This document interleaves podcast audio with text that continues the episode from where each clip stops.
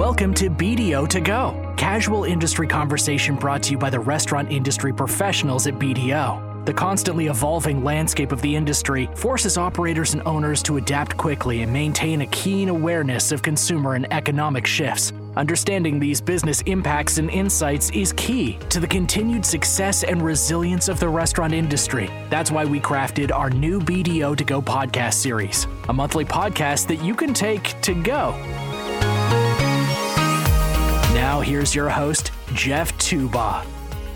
Welcome back to another episode of the BDO to Go Restaurant Podcast. We appreciate you tuning in for this episode. And we hope you're enjoying all the content we're providing as we seek to connect good people in this great industry. We invite you to subscribe to the podcast to automatically download the episodes, and we invite you to drop us a rating as well. So, our firm has been hosting the Restaurant CFO Boot Camp for over 20 years. This year, the event was held in Denver, Colorado in early June we decided to dedicate our podcast this month to sharing some sound bites from the event that will hopefully educate you on a few topics impacting the industry right now. This event has seen a tremendous mix of concepts over the years who send their CEOs, CFOs, controllers, directors of accounting, and even owners to come and learn, network, and discuss industry best practices. If you're interested in potentially joining us at a future conference, please go to our restaurant page at bdo.com and send a note to our team. Here is attorney Alicia Voltmer, who's hitting the challenging topic of labor. Alicia is an attorney and shareholder with Greenberg Traurig. Alicia graduated from California Western School of Law and resides in Dallas. Uh, today, she will be presenting on hot topics in labor law and employment. Uh, I was fortunate enough to sit with Alicia this morning at breakfast, and I also got a sneak peek of some of the slides. So, uh, looking forward to this session here. I think it's going to be pretty, pretty entertaining. Uh, so with that, I'll turn it over to Alicia. Thank you. I have been practicing for 26 years, and yes, for those of you who are mathematicians, because you're all CFOs, that means I did graduate from law school at the age of three. That is correct. Um, uh, my father refers to me as Lawyer Barbie. I have no idea why. Um, but I'm here today to talk about hot topics in employment law. So I've got six topics I want to cover, and for those of you who are sitting there thinking to yourself, okay, lawyer Barbie's up on stage, she's going to talk about employment stuff, I'm a CEO or a CFO, I don't care. Let me tell you why you do. Everything that I am going to talk about is going to have or could have a financial impact on your business. Every single thing. So this is relevant. I welcome questions. We have a, uh, quite a bit to get through, but please feel free to interrupt if you'd like. I'm not a slide reader. Um, so you can read the slide yourself. I may point out some things for you, but as you can see, these are our six topics. As I look at these and I think about my 26 years that I've been practicing, I think that this, this list has changed quite a bit. You know, when I first started practicing, this list would be very different. Perhaps unionizing would still be on it, but most of these other things would not. It makes me yearn for the good old days. You know, you all remember the good old days, right? When we didn't have to worry about most of this stuff.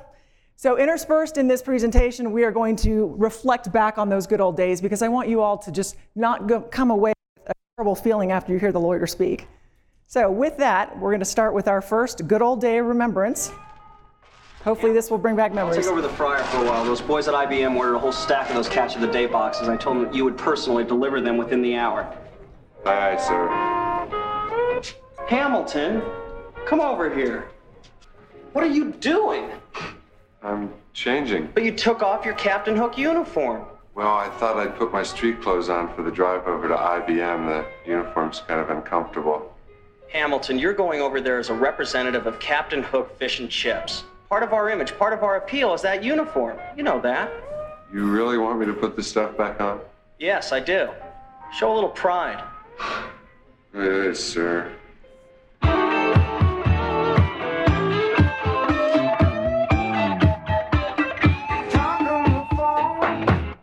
All right, for those of you who don't recognize this, is Fast Times at Ridgemont High. Yeah, the good old days when all you had to do was worry about you know, people wearing their uniforms when they were doing their delivery, right? So let's jump right into the, the good stuff. We'll talk about unionizing. Anybody know who this is, by the way? He's got a name. His name is Scabby the Rat. If you ever see him, that is his proper name, Scabby. Um, unions love to put Scabby up. He's a, you know, a union symbol. Um, there's a lot going on right now. If you haven't read the news, hopefully you are aware of what I'm talking about. But um, this, this chart shows there are, I think, uh, six dots on this chart of where the union activity is currently taking place. And you're going to want to remember six dots because we're going to come back to that. So, what do we got going on here?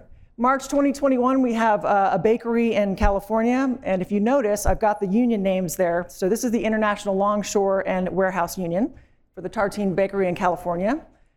We've got Illinois and Wisconsin, Brotherhood of Electrical Workers, Local 494, Colectivo Coffee, We've got um, unionizing in New York and Kansas. Um, Nani's Kitchen, this one was really interesting. This is a Workers United um, that unionized this particular restaurant. And Workers United, if you don't know, is a, um, not a breakoff, but an affiliate of SEIU, the Service Employees International Union. So they're, they're related. Nani's actually invited the union to come, by the way. Very interesting. You don't see that very often. But they asked them to come. Um, Starbucks. How many of you have been reading about Starbucks? Yeah. Okay, so Starbucks just won, or excuse me, not Starbucks, the union just won their 100th unionizing campaign for Starbucks. This was all over the legal rags yesterday and the day before. So they have now unionized or won 100 of their campaigns.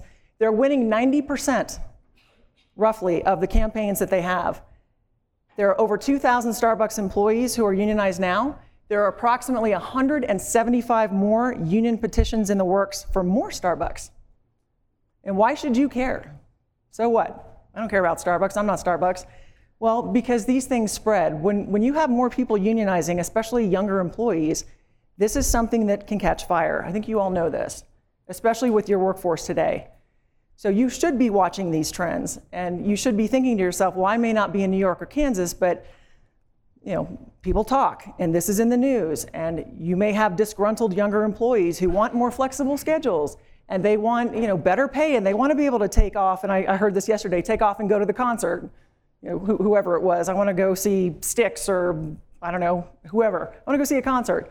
You may have to start letting them do that. We also have Oregon, one of my favorite places, Voodoo Donuts. Um, they were unionized in March 2020 by the Workers of the World. Now, if, you, if you're wondering why I put the union names here, is there anything that's striking you as we're going through these different names? There are different names, right? We've got lots of different unions coming in. It's not just one union who's walking in and saying, oh, I'm going to start unionizing all these restaurants. There are lots of unions who are saying, we want to go after the restaurants. And they're very different. So you have, you know, um, uh, Burgerville, as I'm looking at the screen here. This is December 2021. You know what's really interesting about Burgerville? Does anybody know what Burgerville is? Anybody ever been to Burgerville? Okay, so you, you're familiar with them. This is the first fast food concept restaurant where they created their own union. So there is the Burgerville Workers Union, and they went to the National Labor Relations Board and said, "We want to be recognized as a union. We're not the, you know, International Brotherhood of Electric Workers. We're not workers of the world. We want to be our own union." and they've been recognized. How scary is that for an employer? How scary? Do you know what the average impact of a union is on a company? This is, this is for all you CFOs out there. This is, this is a good one. What the increase in your operational costs are. Anybody guess?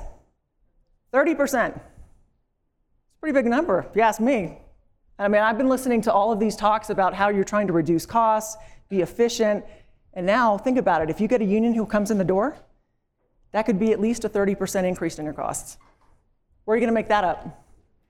When you got skyrocketing you know, labor costs, you've got skyrocketing um, protein costs, you've got all these other things, you know, real estate costs, et cetera. Now you got to worry about this. These, these are serious issues. All right, so this chart shows the Workers United Joint Board locations. Remember, I told you, remember those six dots, right? That's where the activity is recently. Look at all the dots on this chart. This is where they have uh, not headquarters, but locations, outreach locations. Notice how many more dots there are. There are at least 30 ish, if not more. What does that tell you? That tells you there's a lot of union offices and when there's a lot of union offices, that means there are a lot of union employees who can go out and start talking to your employees, you know, helping with union, union campaigns, those kinds of things. So what you see is a growth. And I think you all know this.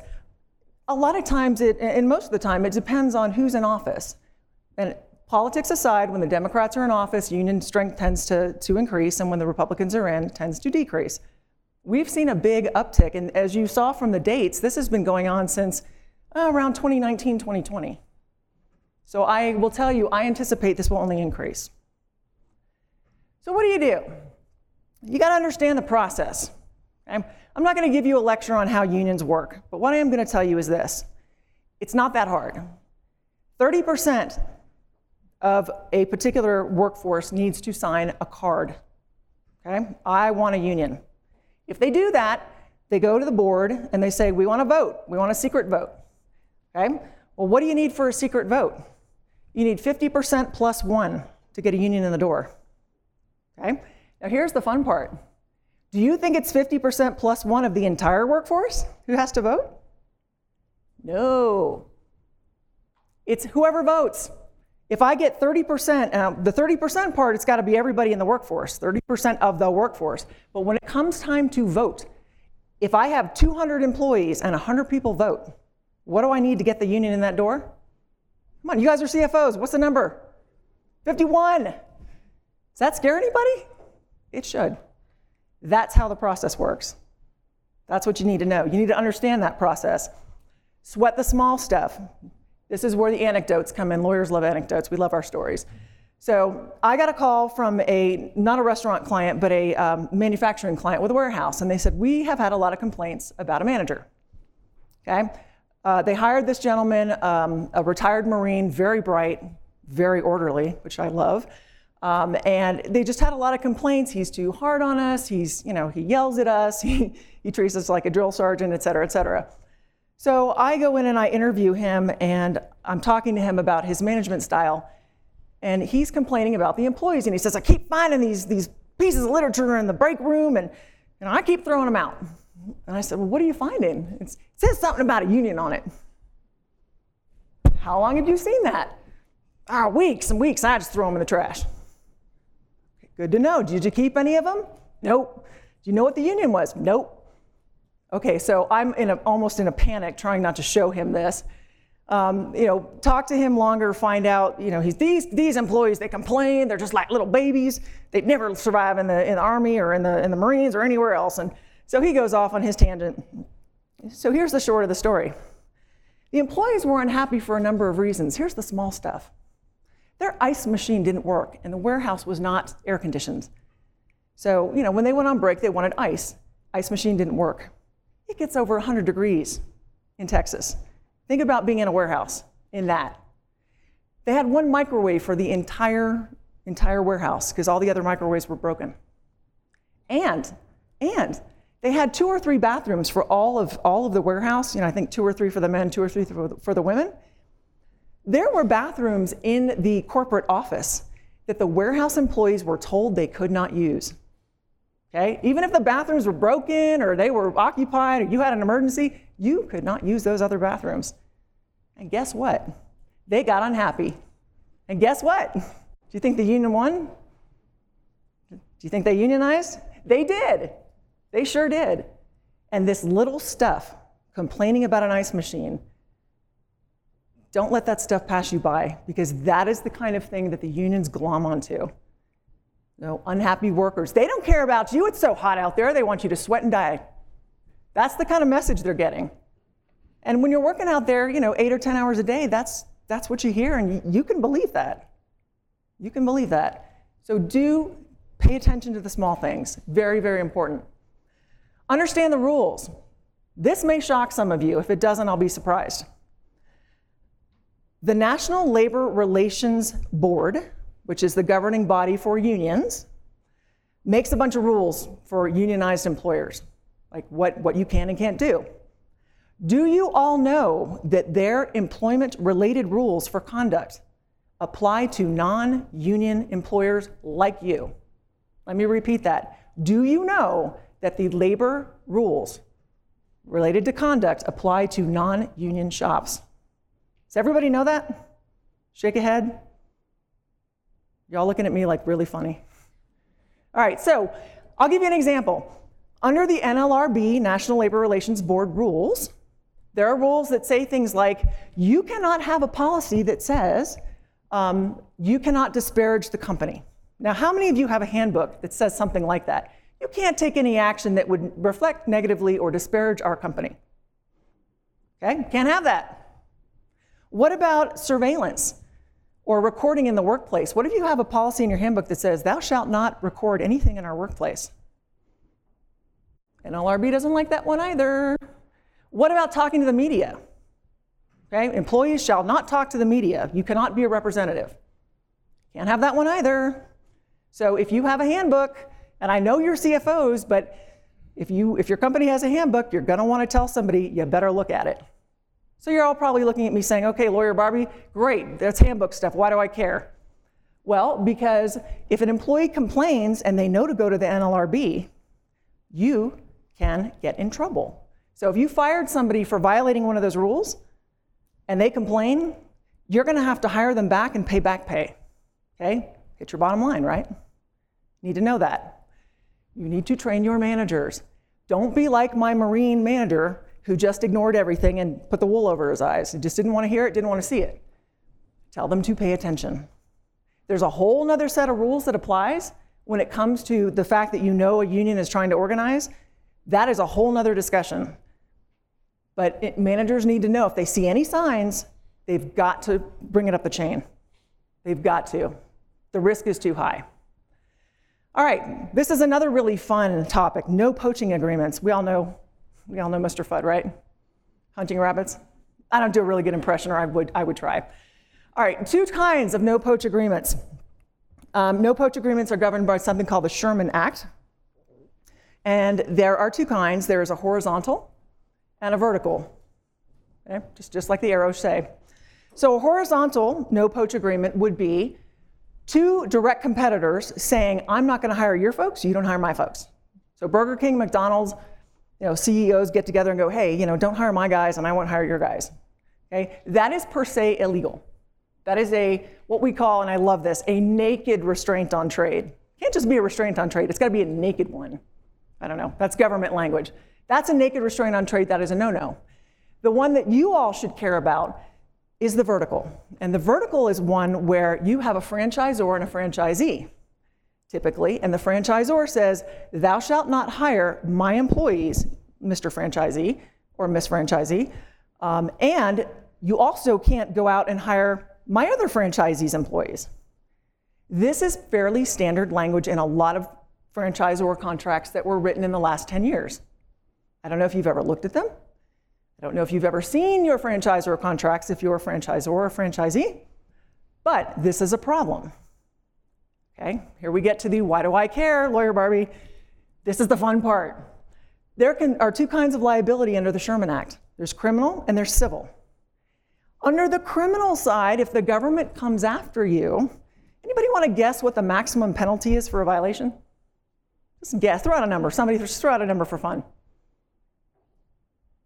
Anybody? Sorry? A year? Okay. Um, just the penalty, just the num- numerical. Just give me a number. A hundred million dollars. I'm not making that up. That's the maximum. That's your maximum penalty on the criminal side. For the company, is 100 million. There is criminal liability for individuals too. Okay, that is a million dollar. You could get, be subject to a million dollar fine and up to 10 years in jail. And if you're thinking the government's not going to throw anybody in jail, they already have for violating these rules. So don't think they're not coming after anybody because they are. This is a priority, by the way, uh, for Department of Justice. All right, so we have states going after companies, including restaurants, by the way. You are not immune. In fact, they're, they're looking at you all because of the franchise or franchisee relationships. Um, I've got a couple of cases up here, both Stigar and Deslandes. Both involve franchisor or franchisee agreements where the franchisor said, hey, franchisee, don't you go after my employees and don't you go after my other franchisees' employees. The first one out of Washington settled on undisclosed terms because they didn't want to face a trial. The second one is still pending, and they are fighting over whether or not the case should be dismissed. Okay, so that one, that one is live, what's going on in, in Illinois. And it'll be interesting because when you get to the you know, franchisor, franchisee, the uh, vertical uh, no poach agreement, there's a standard that applies. It's called the rule of reason.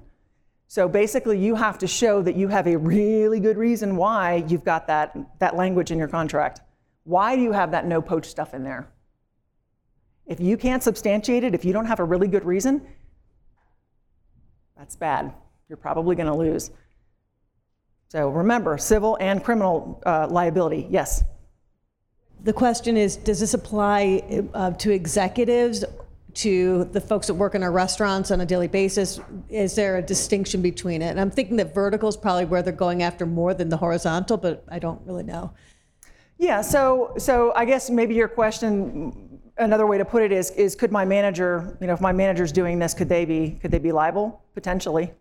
I mean, the, the government likes to get a big fish. We all know that. I mean, they want a nice splashy, you know, CFO or CEO of of big company gets you know thrown in jail. Um, but if that agreement is made by somebody at a lower level, there is liability. They're not immune. Uh, it, it, I think it's going to depend on who, who actually does the no poach agreement. I mean, it could be at a CEO level. It could be at a, at a district manager level. You know, you know, wink, wink, nod, nod. We're not gonna we're not gonna hire your folks. Don't hire our folks. Happens more than you think. I have clients who tell me they do that, and I keep telling them, don't, you know, la la la, don't do it, because you've got you've got potential liability here, and there's nothing I can do if if you get caught with that. I, there's, there's no defense. I mean, if, and especially if you if you do it, and a lot of people say, well, you know, we're just going to do it by text message or something like that. We all know that's all discoverable. So a lot of times that's what it is. It's something that they might think they're never going to get caught, but somehow someone gets wind of it. Could be a text message, maybe an email. That's all the evidence that you need. You know, hey, don't hire my folks, I won't hire yours. That's all you need.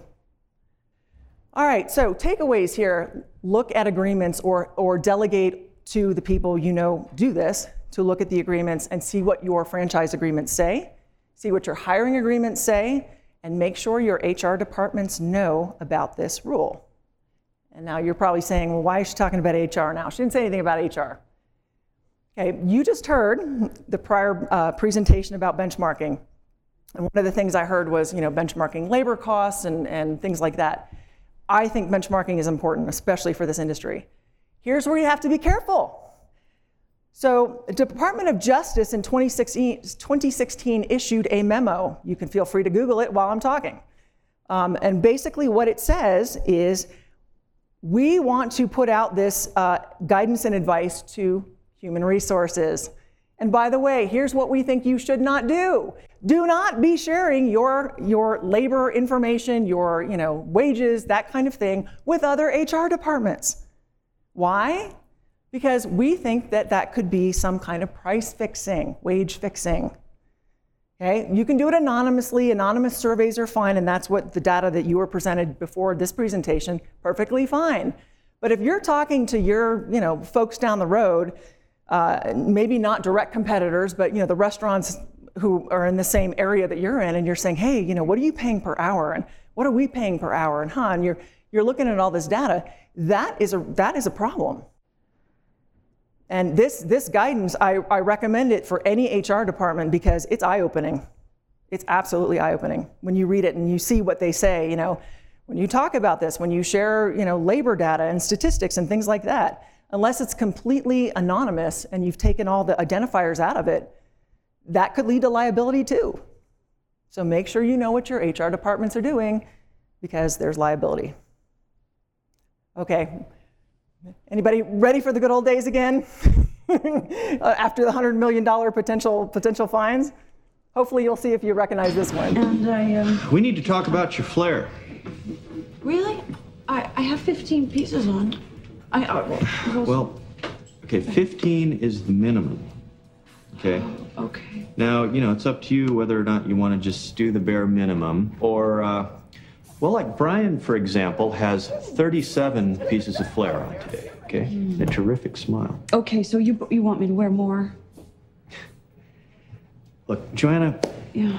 People can get a cheeseburger anywhere, okay? They come to Chotchkie's for the atmosphere and the attitude. Okay, that's what the flair's about. It's about fun. Yeah. Okay, so more than, yeah? Look, we want you to express yourself, okay? Now, if you feel that the bare minimum is enough, then okay. But some people choose to wear more, and we encourage that, okay? You do want to express yourself, don't you? Y- yeah. Okay, great, great. That's all I ask. All right, yeah. Anybody recognize this one? Office space, right? Right. Okay. Another another very important problem from the past: how much tchotchke are you wearing on your uniform? Probably, I, I will tell you, I would prefer that, you know, this issue to the poaching issue, where you know someone could be held liable for 100 million dollars. All right, let's get to arbitration agreements. How many of you use arbitration agreements? Okay, got a handful. I like arbitration agreements personally. Um, I think still, based on my experience, there's arbitration is still less expensive overall than um, litigation. And also, the nice thing about arbitration is, as you know, it's confidential and private. So even if you get walloped in an arbitration, it's not going to be some big public, you know, um, uh, article in the paper or on the news, that kind of thing. So hopefully all of you know that in March of this year, um, a new federal law passed, uh, ending forced arbitration of Sexual Assault and Sexual Harassment Act. I think it's like FF Shashashra if we if we did a um, uh, just a, a, moniker of it. You know, lawyers love to shorten everything and give it a fun name, but this is too long for that. So what does it do? Okay, what it does in a nutshell is it says you can no longer require someone to arbitrate a sexual harassment claim or um, a, any kind of sexual, non, non-consensual sexual conduct claim like um, uh, touching or hopefully it wouldn't be something as, as bad as sexual assault, but sexual assault would be covered under that too. So what that means is that if you have an arbitration agreement, and I will tell you almost every one of them has every claim in it that it can, including these, it's no longer going to be enforceable. Okay, so you have an employee who comes and, and has signed one of these agreements. They come and they say, I've got a sex harassment claim, and you say, haha, I've got an arbitration agreement.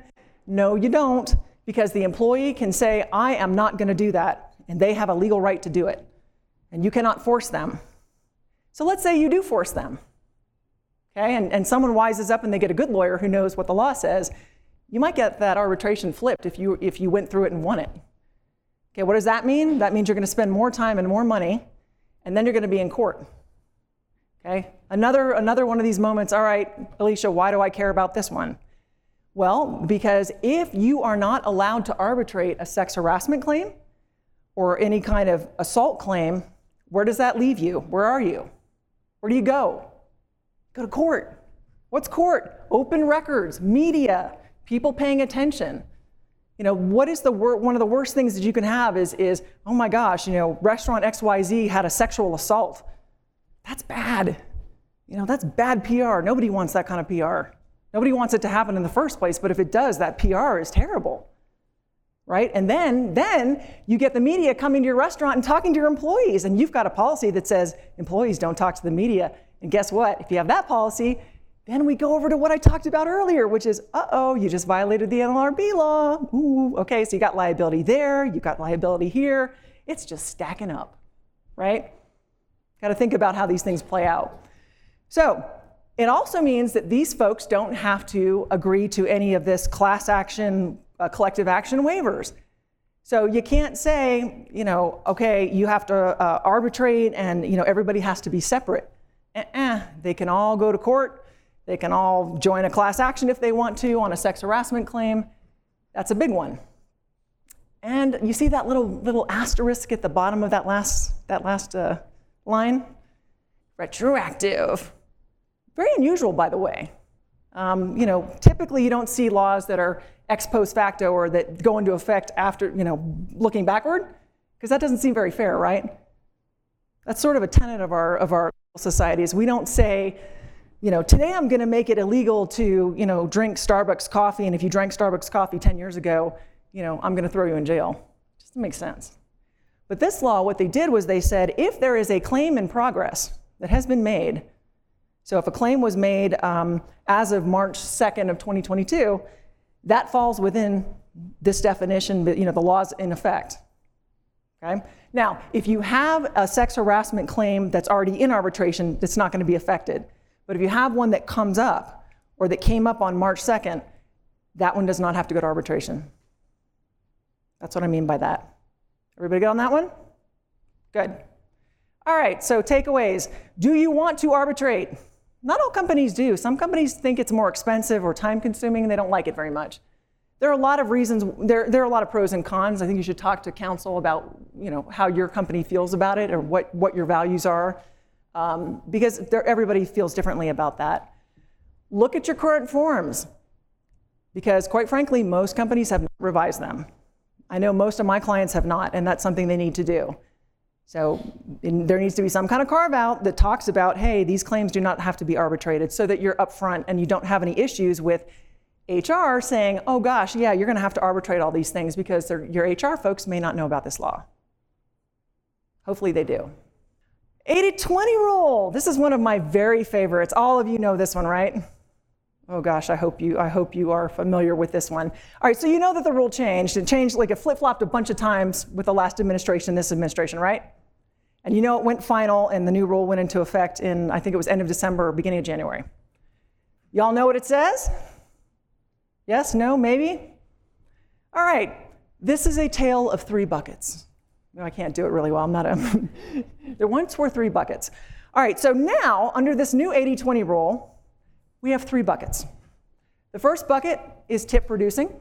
The second one is directly work directly supporting tip producing, and the third bucket is non-tip producing. Okay, you're probably going, okay, lawyer Barbie, why do I care about buckets? you care about buckets, and here's why. Here's the new rule. No tip credit. No tip credit for directly supporting work that exceeds 20% of the employee's weekly hours paid at the tip credit rate or 30 continuous minutes. Okay, are you all kind of thinking about that? Okay. Let me make it more fun. This is, this is an example of bucket two, and I know this may be a little small to read, but this is the directly supporting tip work. This is the stuff you gotta be worried about. So for a server, you know, things like rolling silverware, for the busser, filling water glasses, for your bartender, cleaning glasses, these are in bucket two. We care about bucket two a lot. Bucket two is really important. Okay? Here's a really big reason why bucket two is important. Idle time waiting for customers goes into bucket two. Okay? Is John from Toast here? Or is he gone? Is he gone? Oh, that's, that's too bad. Um, here's why you care. If your servers are coming in and maybe they spend 15 minutes rolling silverware, okay, you're still under the 30 minutes, right? We're, we're talking about per work week. They're still under their 30 minutes, so we're good. But what happens when it's a slow day? Maybe it's a Tuesday or Monday, and the server's got 15 minutes, you know, uh, in hour one, and then maybe in hour three they got another 10, and then you know it starts adding up. Your managers should be tracking that time, and they should have been tracking it from the beginning of the year because once that person hits the 30 minutes in a day, it's usually going to be in a day, you have to pay the full rate, no tip credit. So think about it. I got a server who comes in, let's say they work 40 hours, or my best server.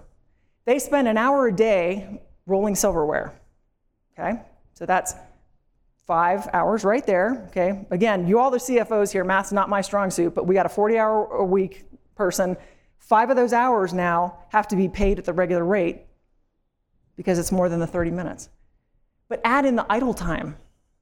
Okay? Someone needs to be tracking that. I can guarantee you there's not a system out there that knows how to track this yet. And that's why I wanted John, I wanted to tell John, hey, I got another assignment for you.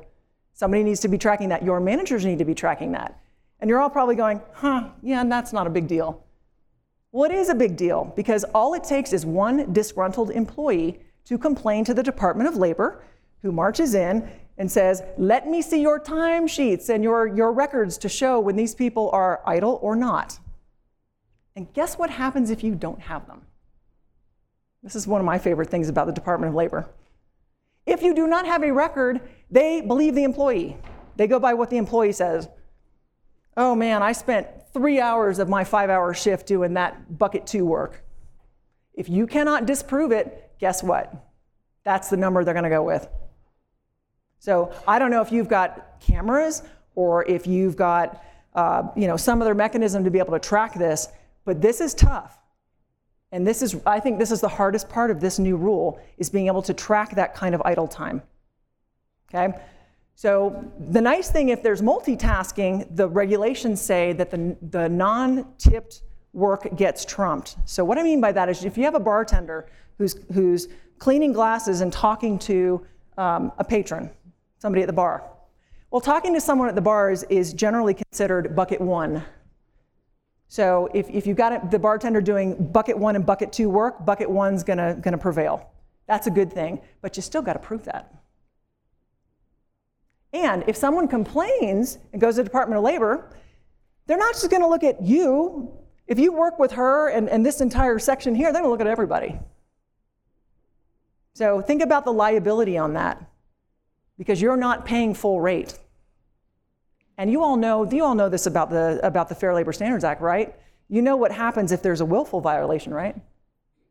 Double down, double down, double down, two times the damages, two times the back pay for each person. Oh, and don't forget the attorney's fees. Because that's usually the biggest component, as, you, as most of you would probably know. That's the biggest component of most of these kinds of cases are the fees they pay the lawyers. Those are usually huge. So my, my takeaway here is do not try to cheat the system because you will get tagged at some point if you have a, a disgruntled employee. So takeaways, understand the formula, the 20% and the 30 minutes. And it's an or, by the way, if you didn't notice, it was in red and, and bold, or. Make sure your managers understand these rules, the buckets. I use the bucket analogy because to me it makes sense and it's clear and it's easy to teach. Okay, bucket one, yay, we're good. Bucket two, mm, that's the one we worry about. Bucket three is the you're cleaning the bathroom. I mean, obviously, we all know that is nothing related to tip, tip producing work. So, bucket two is our focus. You need to let your managers know if people are standing around idle, maybe you need to start rethinking the scheduling. Okay, so this is a much deeper conversation. Do I really need that many people on this shift? Do I know that every Tuesday is my slowest day? Do I need to, to, to have one less server on that shift? These are the kinds of things you should be thinking about because it could cost a lot. And that's what I mean by review ops. Okay? Can you, do you have a way to track this time? My, my guess is probably not. Yes, ma'am. Idle time is when you are not doing any of those three buckets. So literally your server is standing there waiting for the next customer. They're not rolling silverware, they're not talking to anybody, they're just hanging out in the back or you know maybe hand, uh, hanging out in the back of the house waiting for somebody to come. Yes, sir. Yes. Yeah, I mean you could you could say I'm going to pay uh, for the first hour of, of every shift, I'm going to pay full rate for my servers to come in and do um, you know, either non-tip producing work or um, the bucket two, you know, the, the supporting work. And we used to call that side work, by the way, you know, the filling of the shakers and, you know, those kinds of things, folding napkins, filling of uh, ketchup and, and bottles and things like that. So yes, you, that is one way around it, but you're going to have to budget for that. Because instead of paying in, in Texas, it would be 213 an hour. Now you're going to be paying seven and a quarter. So you're going to have to adjust your, your um, costing on that. Sure. No, this, this applies if you take the tip credit. This is a tip credit issue. Make sense? Any other questions on that? This one's fairly scary to me, um, very hard to enforce. Okay, so this brings me to the next good old days. I don't know if any of you are going to get this one, but I found this one pretty funny. So hopefully you will too.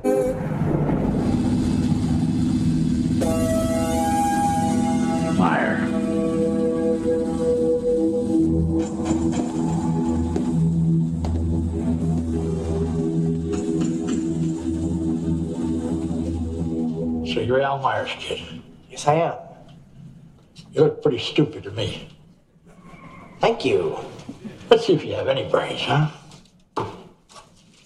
First, you take the meat. Understand? Yeah? Yeah. Pat it into the pig bowl. Push it in the pig bowl. No. This is a push.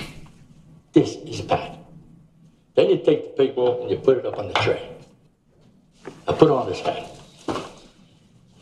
You see that sign out there? You wear it with pride. Put it on! Ow. You gotta have pride and class in this business. You understand this, kid? Now. Sir. Those are the keys to this establishment. I want you in here at 6 a.m. Saturday morning. Now, this place has to be swept and mopped up before the breakfast crew get here. Roger. All right. Where you going? I'm gonna go wash my hands. I got a mold and pat. You wash your hands on your own time, boy. Now get to work. Yes, sir. Oh, terrifying, right? You wash your hands on your own time when he's making hamburgers. Better off dead, if you're wondering. Uh, an 80s movie, an, uh, another cultural icon. And if you didn't recognize this gentleman, that's John Cusack when he was very young. Missing those good old days still, right? How am I doing on time? All right, I'll, I'll, move a little quicker because I, I can't read my watch from here. Um, all right, so pay card usage. Do any of you use pay cards? A couple of you do? Okay. I don't think this is terribly complicated. Most states have rules on pay cards right now. Um, most of the rules, and I've, I've looked at research in many states, you need voluntary participation in many states, not all. Um, limited transaction fees, uh, preferentially or preferably none. Alternative uh, form of payment. So if somebody says, I don't want a pay card, in most states I've looked at, you have to be able to pay them another way. Um, and in some states have a notice requirement where you, you, know, you have to have some kind of signage.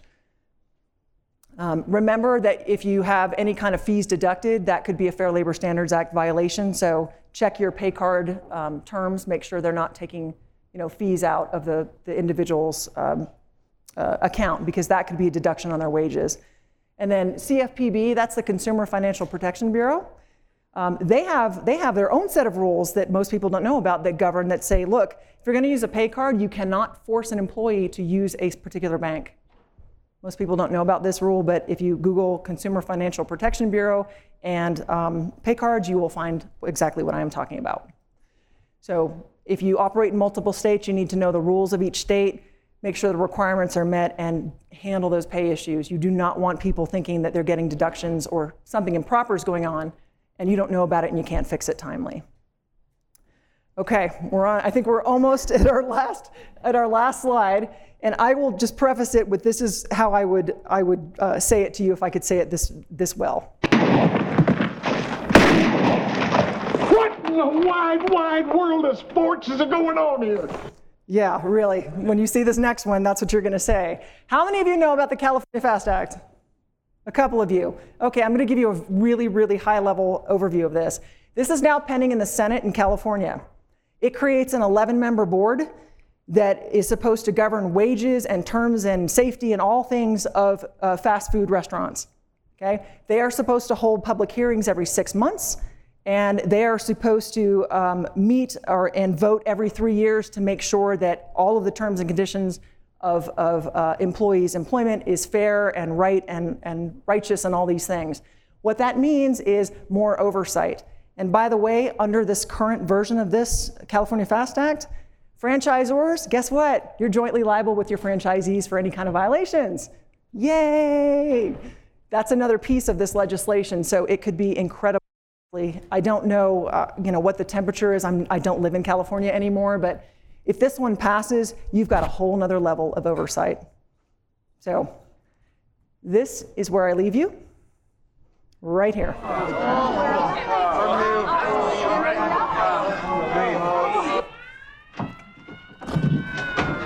I just want to tell you both good luck. We're all counting on you. Good luck. We're counting on you. This is a lot to take in. So if anyone has questions, I'll be around. Oh, oh, you have time? Okay, great. Fantastic. Questions? This was a lot to cover. So I remember like six years ago, this FLSA thing, and um, it just seems like it's just gonna, it's like the tide of the war on tipping it's just gonna. So, would you advise over the decade? Is that just gonna go away? Is tipping gonna go away? Uh, that's a really good question. So, um, a couple of weeks ago, I was at the National Restaurant Association's conference, the legislative conference, where we were lobbying our, our state legislator, or not state legislator, our federal legislators. And there is a lot of misunderstanding. I, even though tipping or tip credit, all that has been around for a long time, there's a huge misunderstanding. And there is such a strong lobby right now to get rid of tipping that it would not surprise me if it, if it eventually goes away. I can tell you anecdotally, most employees I talk to love the tips. They're happy with the tips. They make a lot of money with tips. And I, I, just wish they would have more of those folks testifying in Congress to say, look, here's how it works. You know, I make $50, $60 an hour. Um, you know, I don't make 213 an hour. I make a lot more than that. But but a lot of your, your uh, Congress folks don't understand that, surprisingly. Who's done away with uh, tipping here? I raise a hand. Who who in the restaurants has everyone still? Oh, because there was, you know, everyone was trying it, you know, and then uh, Danny Meyer did it in New York. Everyone knew that, and that didn't really work there, and it works at certain concepts. But I think what we see in most of our uh, clients, like you said, the employees are making more money uh, with the, the, the tips. I mean, the issue is always the war between the back of the house and the front of the house. Right. But the ability now to sort of work through that is has made a little bit better. So. Well, how many of you have been to Europe and, and eaten out in Europe? Yeah. You, how, what kind of service you get there? Because if it's anything like the service I've gotten, you know, I could be there for a year and not get a glass of water. I mean, they, they don't work on tips. They work on their own time, and they're, you know, it's, it is a completely different experience. I personally think tipping is great because I, I personally believe it incentivizes good service. Um, I see the arguments for taking it away. I get both sides, um, and I understand the economics behind that. Um, but I can tell you that in personal, my personal dining experience, other than being a lawyer, um, you know, they, they do a good job and they get tipped well. And, and Lisa didn't go through it yesterday because most of you who are full service restaurants get the FICA tip credit, which is different than the tip credit we're talking about. But you know, getting going to the hourly wage and getting rid of the tip credit, and then you lose out on that ability to uh, you know to get the tip the the tax credit on you know against the income tax. So there is some.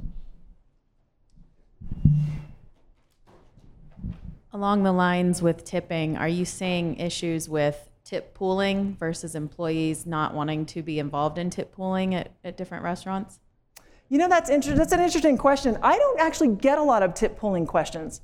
Um, the questions I get on tip pooling usually come out of California or Oregon for some reason. I mean, I don't know what it is about Texas that's just not an issue. And of course, tip rules where you, you know, you have the ability to share with the back of the house. I think that's, I think it's dissipated.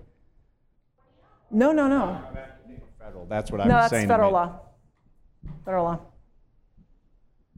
Yeah, who who is doing tip pooling right now in their restaurants? That's a pretty recent, uh, you know, legislation that allows for it now. Yeah. Yep, But it's you got to bad. also you got to also be careful with you know the managers versus you know the you know hourly and so forth. So, you know, that's another litigation. Yeah, that part hasn't changed. Do not have managers in a tip pool. Okay, if, if you take nothing else away from this, that one is one you need to take away. Um, I don't know a lot about the unions. What does that 30% cost increase consist of? Is that like legal fees? Is that labor?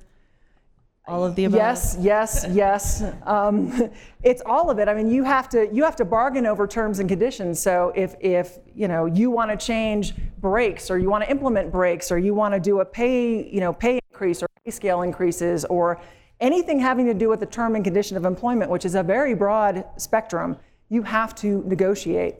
So you can have a, you can have a, a company representative, but you're definitely going to want to have counsel assisting in the background.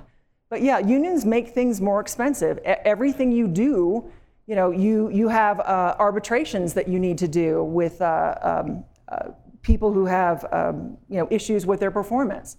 You don't just, just fire anybody anymore. Oh. Just stay back. Got extra. So we have a no solicitation agreement. Have you seen those to be helpful in preventing or at least slowing the formation of unions? Are you talking about no solicitation, like during work time for yeah, unions? like they can't distribute things in the workplace. Yeah, so that would be non-solicitation and non-distribution. They're, they go together. Um, have I seen that those have an impact? Quite frankly, no. I mean, you should have that policy because you don't want people trying to unionize during work time on your work floor. You know, you don't want that. Nobody wants that. That would be disruptive.